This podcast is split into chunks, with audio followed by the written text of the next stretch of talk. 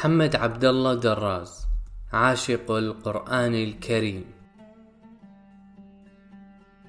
ولد العلامة الدكتور محمد عبد الله دراز عام 1894 بمحافظة كفر الشيخ المصرية، ونشأ في أسرة ذات علم وورع، فوالده الشيخ عبد الله دراز من علماء الأزهر المبرزين، وهو شارح كتاب الموافقات للإمام الشاطبي. أكمل دراز حفظ القرآن الكريم وهو فتى يافع لم يكمل عقده الأول من سنه بعد، وحصل على شهادة العالمية عام 1916. عمل مدرسا بجامعة الأزهر عام 1928، وسافر إلى الحج عام 1936. وفي العام ذاته حصل على منحة دراسية للدراسة بجامعة السوربون الفرنسية، فأقام في فرنسا 12 سنة مضت كلها جدا وانكبابا على استيعاب الثقافة الغربية من منابعها الأصلية، وتأملا مقارنا لتلك الحصيلة بمبادئ علم الأخلاق في القرآن الكريم. حصل على شهادة الدكتوراه من جامعة السوربون، ونالت أطروحته للدكتوراه بعنوان أخلاق القرآن لا مغال دو كوران، إعجاب كبار المستشرقين الفرنسيين ومنهم ليو ماسينيون وليفي بروفنسال. وكانت مناقشتها يوم 15/12/1947، وبعد عودته من رحلته العلمية المديدة أصبح دراز عضوا في هيئة كبار العلماء عام 1949، كما عمل محاضرا بعدد من الجامعات المصرية في تاريخ الأديان والتفسير وفلسفة الأخلاق. انتقل العلامة دراز إلى ربه في مدينة لاهور الباكستانية عام 1958، وهو مشارك في مؤتمر الثقافة الإسلامية هناك، فنعاه الأكابر في مصر والعالم الإسلامي.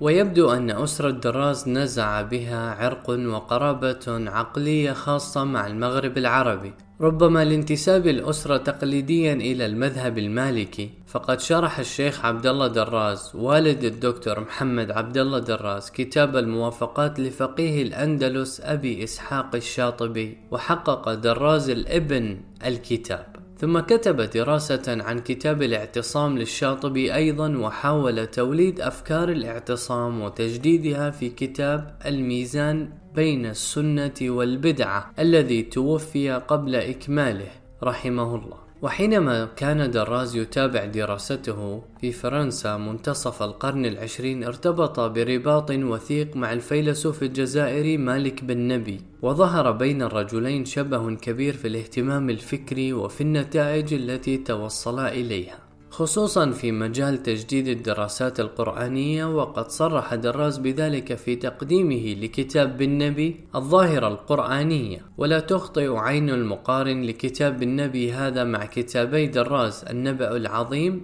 ومدخل إلى القرآن الكريم القرابة الفكرية بين هذين العالمين من خيرة العقول المسلمة في القرن 20. على أن الأمر تجاوز الرباط الفكري والقرابة العقلية إلى التضامن الأخوي والنضال المشترك، فقد وقف دراز بشجاعة مع المطالبين باستقلال دول المغرب العربي عن فرنسا، وخاطر بوضعه طالبا ومهاجرا مقيما في فرنسا في سبيل ذلك. وأرجو أن تكون هذه الأسطر ردا لشيء من الجميل العلمي والعمل الذي ندين به في المغرب العربي، وتدين به كل الأمة لهذه الأسرة العلمية اللامعة. كان دراز يحمل بين جنبيه نفسا أبية، وكان يتصف بشمائل نادرة أجملها شيخ أهل قطر عبد الله الأنصاري، فعد منها الفطنة والذكاء والحلم والأناة والتواضع والوداعة والوفاء والجرأة والإقدام والشهامة والصلابة في الحق ولباقة الحديث ولين العريكة والحدب على المرافقين. كان يدرك قيمة الرسالة القرآنية التي يحملها، كما كان يحمل هم الأمة أينما حل وارتحل، حتى كتب عنه تلميذه العلامة يوسف القرضاوي فقال: ما حدثنا وجلسنا إليه إلا وجدناه مشغولا بأمر الإسلام وهموم المسلمين. ومن مظاهر عزة نفسه دعمه العلني وهو مقيم بفرنسا لحركات التحرر في المغرب العربي الذي كانت فرنسا تحتله آنذاك. وحينما عرض عليه رجال الثورة المصرية أن يكون شيخا للأزهر اشترط أن يتمتع الأزهر باستقلالية أكاديمية عن السلطة، ولما رفض رجال الثورة ذلك اعتذر دراز عن قبول المنصب وأصر على رفضه له رغم المحاولات والعروض المتكررة. كان دراز ابن الأزهر وابن السوربون كما وسمه العلامة القرضاوي، وقد أتاحت له الدراسة المعمقة لكل من الثقافة الإسلامية والثقافة الغربية من منابعهما الأصلية، بناء رؤية تركيبية تحليلية فريدة بعيدا عن السطحية التبسيطية وعن سوء الهضم العقلي الذي أصاب الكثيرين ممن وقفوا عند حدود الثقافة الموروثة الراكدة أو الغربية الوافدة. كان متعمقا في روحانيات الغزالي والحكيم الترمذي وأبي طالب المكي، متضلعا بفلسفة ديكارت وكانت وبيرسون، وقد امتاز دراز بفضل هذا الفكر التركيبي برحابة الأفق وعمق التحليل ودقة الاستدلال، مع حجاج مقنع وبلاغة ساحرة استمدها من بلاغة القرآن الكريم.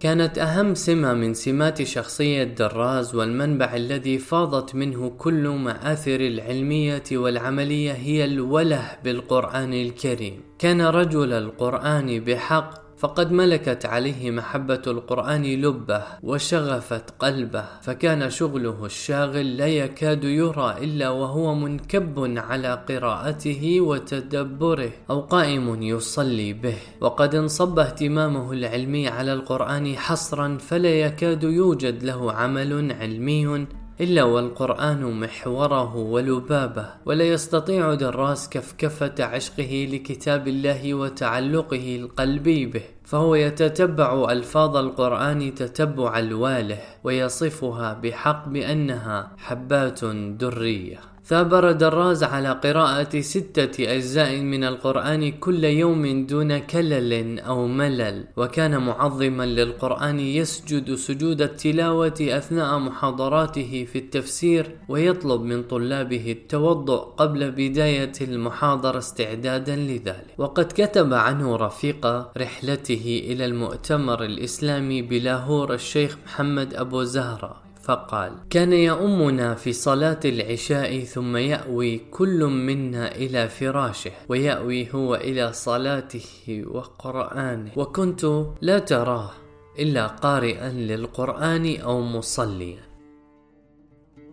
كان الشيخ دراز إماما من أئمة الوسطية الإسلامية السميحة، وقد تجلت وسطيته في تناول لعدد من الثنائيات الكبرى التي حيرت الفكر الإسلامي واستنزفته، وهي العقل والنقل، السنة والبدعة، الجبر والاختيار، السلم والحرب، العلم والدين، الخلق والقانون إلى آخره. وقد تتبعت تناول دراز لهذه الثنائيات الكبرى بتفصيل في دراسة عنه ستصدر قريبا إن شاء الله عن مركز القرضاوي للوسطية الإسلامية والتجديد بالدوحة، ولا يسمح المقام بأي بسط هنا، وإنما أنوه الآن ببعض إشاراته في مسألة العقل والنقل، فهو يرى أن التمييز بين الخير والشر إلهام داخلي مركوز في النفس الإنسانية قبل أن يكون شرعة سماوية، بيد أن الشرع الإلهي يكمل الشرع الأخلاقي الفطري،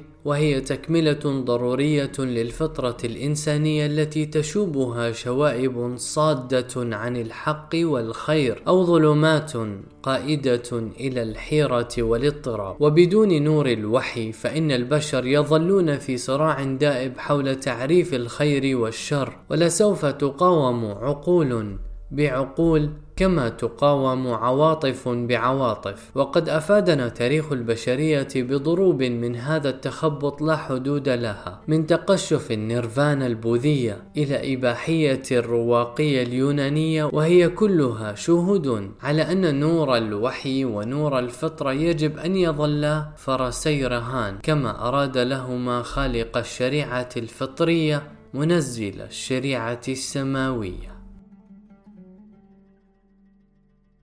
لا يكاد عمل من أعمال دراز الفكرية يخلو من نظرات تجديدية ثاقبة، لكن تجديده تجلى أكثر ما تجلى في الدراسات القرآنية. ففي هذا المضمار يمكن القول دون مجازفة إن دراز أسس علمين جديدين، هما علم أخلاق القرآن وعلم مصدر القرآن. ففي الأول كتب كتابه دستور الأخلاق في القرآن، وفي الثاني ألف كتابيه النبأ العظيم ومدخل إلى القرآن الكريم. وقد أدرك دراز أنه يسلك دروبا غير مطروقة، وأن عليه أن يبدأ عملا تأسيسيا في هذين العلمين، ومن هنا كانت إضافته في هذا المضمار ثمينة حقا، وهي حصيلة جهد ومعاناة فكرية عميقة لا يقدرها إلا من تمرس بكتبه واكتشف ما فيها من أصالة وعمق وصدق. ويتجلى تجديد دراز في علوم القرآن من خلال المنهج الذي اتبعه، فقد اعتاد علماء الإسلام أن يبرهنوا على أصالة القرآن الكريم من خلال المدخل اللغوي البياني بالأساس. أما دراز فانطلق من الدراسة التحليلية للرسالة القرآنية منطقيا وتاريخيا، وهذه منهجية